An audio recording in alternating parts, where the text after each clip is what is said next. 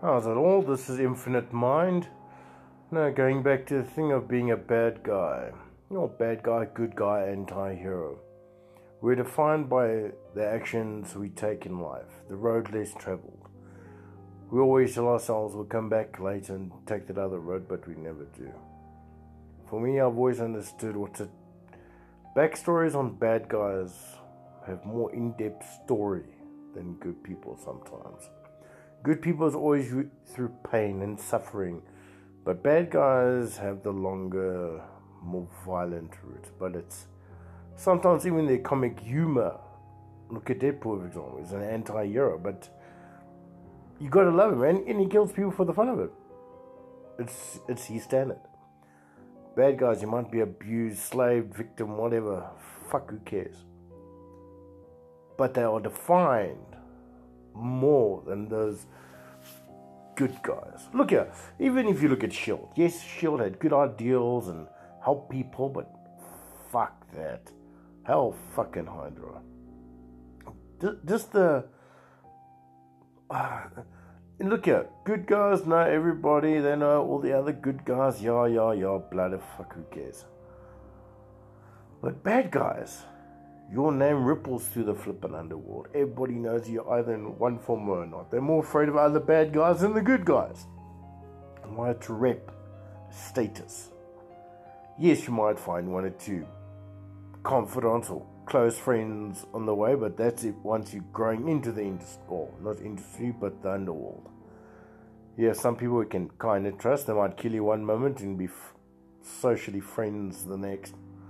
That's a state of preference a perception. We can all do that. Sometimes you feel like just taking a fucking wrench and beat the living shit out of a male acquaintance with someone that you used to like. Just seeing them together makes you feel like bang his face against a flipping brick wall, see if she loves him then. And, and people say I'm not, I'm, I'm a social person, I can be violent, you know.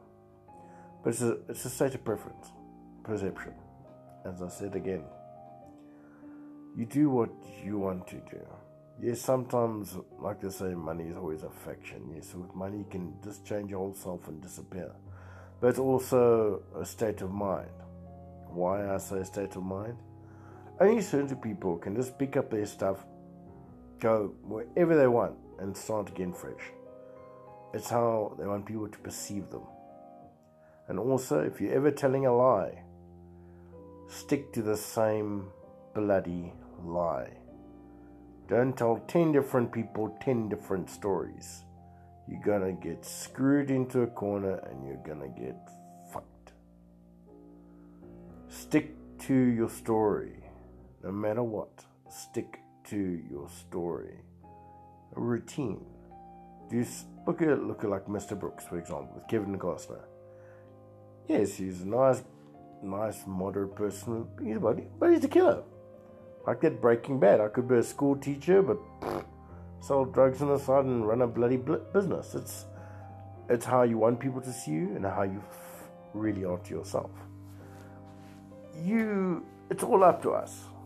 We're defined by who we are, what actions we take. We're not alcoholics. We're social drunks. It's, it's a perception. What we see and what we want are two different things. It's we who choose what we must do with it.